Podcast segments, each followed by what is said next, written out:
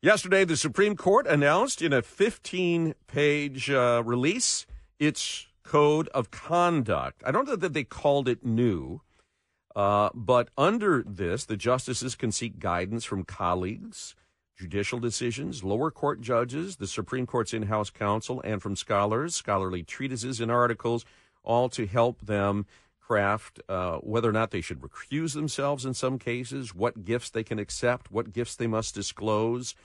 Uh, it is a uh, it is a better framework, I think, than what may have been there before. I don't know that it will call up the congressional dogs that have tried to now legislate and regulate the highest court in the land, which is a co-equal branch of government. There's some problems there.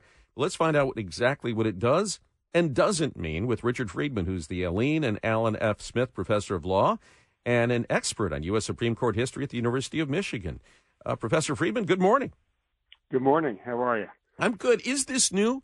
You know, they're kind of calling it a, a, a new code of ethics and conduct, but is it really new or just a restatement and clarification of what has been tradition?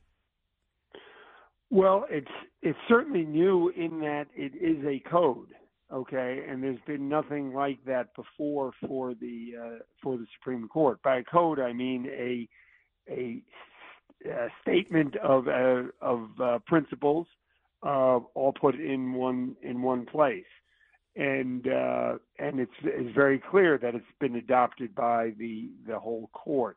Uh, so so that's new. The substance of it, there's some that's new. Most of it is is not. Um, one interesting factor, uh, by the way, a feature is that it's uh, at the introduction says the undersigned justices and the nine justices all signed it as individuals, which on the one hand um, uh, affirms and and uh, emphasizes that all nine are on board with it. Uh, on the other hand, it uh, it suggests that yeah, we nine are doing this. It uh, it makes the question of whether it is the court as such uh, a, a, little bit more dubious. But I think it's it's clearly a statement by the uh, the entire court. Uh, so you have one place to look. There's no doubt about its applicability uh, now. Um, that was a that was a problem beforehand. Does this code uh, create any type of system for the public to file a complaint? Or some type of review of uh, any type of ethics yeah. breaches? No, no. There, there's no, there's really no enforcement uh, provision. Uh, you know, as, as uh, you said, it, it, it talks about consulting various sources, including the um, uh, the court's own lawyers. You know, but there uh, there isn't uh, there isn't any formal procedure for uh, for enforcement.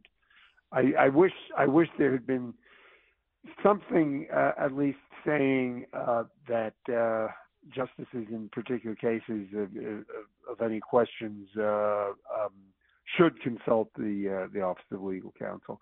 Now, when you say you know when you ask is there any formal provision, there isn't, but uh, that doesn't mean that somebody couldn't file just write a letter, say to the to the Chief Justice or to the um, the, the court's legal counsel raising a complaint. Um, there was some, you know, talk of there's no enforcement here, so maybe Congress should be overseeing these ethics violations in their eyes. But then that they're not independent; they're not an independent body. Then, well, I mean that would be in um, that would be in debate. I, I mean it's uh, it, it's it's not as if uh, Congress can't do do some things that uh, uh, that um, uh, constrain the court. You know, I mean, for example, Congress provides the court's jurisdiction, and uh, the court has to uh, has to abide by that. Congress uh, decides how many justices uh, there there can be, and uh, um, and uh, what their salaries are, and all, all that.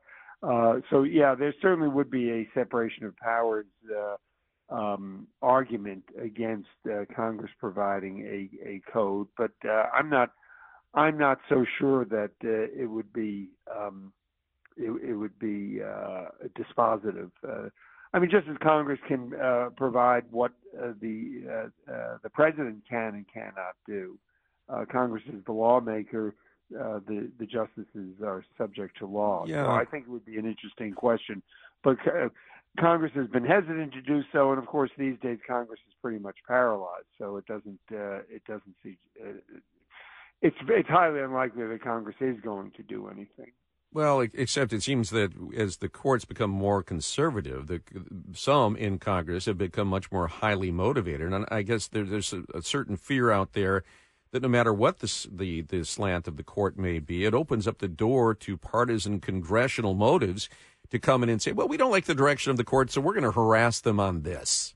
Doesn't it? Uh, uh when you, when you have the another branch of government overseeing the Supreme Court or thinking that it does, doesn't it offer yeah. that potential? I mean, that's that's an argument. Yeah, I'm personally I'm not overwhelmed by it because I don't think it's uh, I don't think it would constitute harassment. And uh, you know, if they wanted to harass the court, they could do uh, they could do other things. If Congress really had the ability and the will, I mean, they could uh, most obviously pack the court, you know, and uh, render it uh, uh, rather feeble. Uh, so um, yeah, if if Congress really wanted to assault the court and had the uh, had the political ability to do so, there there'd be other other ways. So I'm not uh, I'm not terribly concerned. Um, you know, and Congress Congress has uh, you know passed the Ethics in Government Act, which which does on its face um, apply to uh, to the the judicial branch, including the Supreme Court. The the the statute is rather broad, and until now, the enforcement uh, or, or, the implementation has been left just to the Chief Justice, and there hasn't been this codification. Yeah. Well, so, so it's not as if Congress hasn't stepped in at all. Right. Until now. Well, the the ball to some extent is now back in Congress's court, and uh, Senator Sheldon Whitehouse has kind of been the driver of all this. And it'll be interesting to see if, if he backs off or tries to add a complaint framework to answer the question, what happens if they don't follow it? Uh, Professor Friedman, thank you for your time this morning. We appreciate it. Have a great day out in Ann Arbor. Thank you. All right, take care. I'm reminded by that line in Pirates of the Caribbean where they're talking about the Pirates Cove, and the bad guy says, Well, it's not really a code, it's really more like guidelines. we'll be back.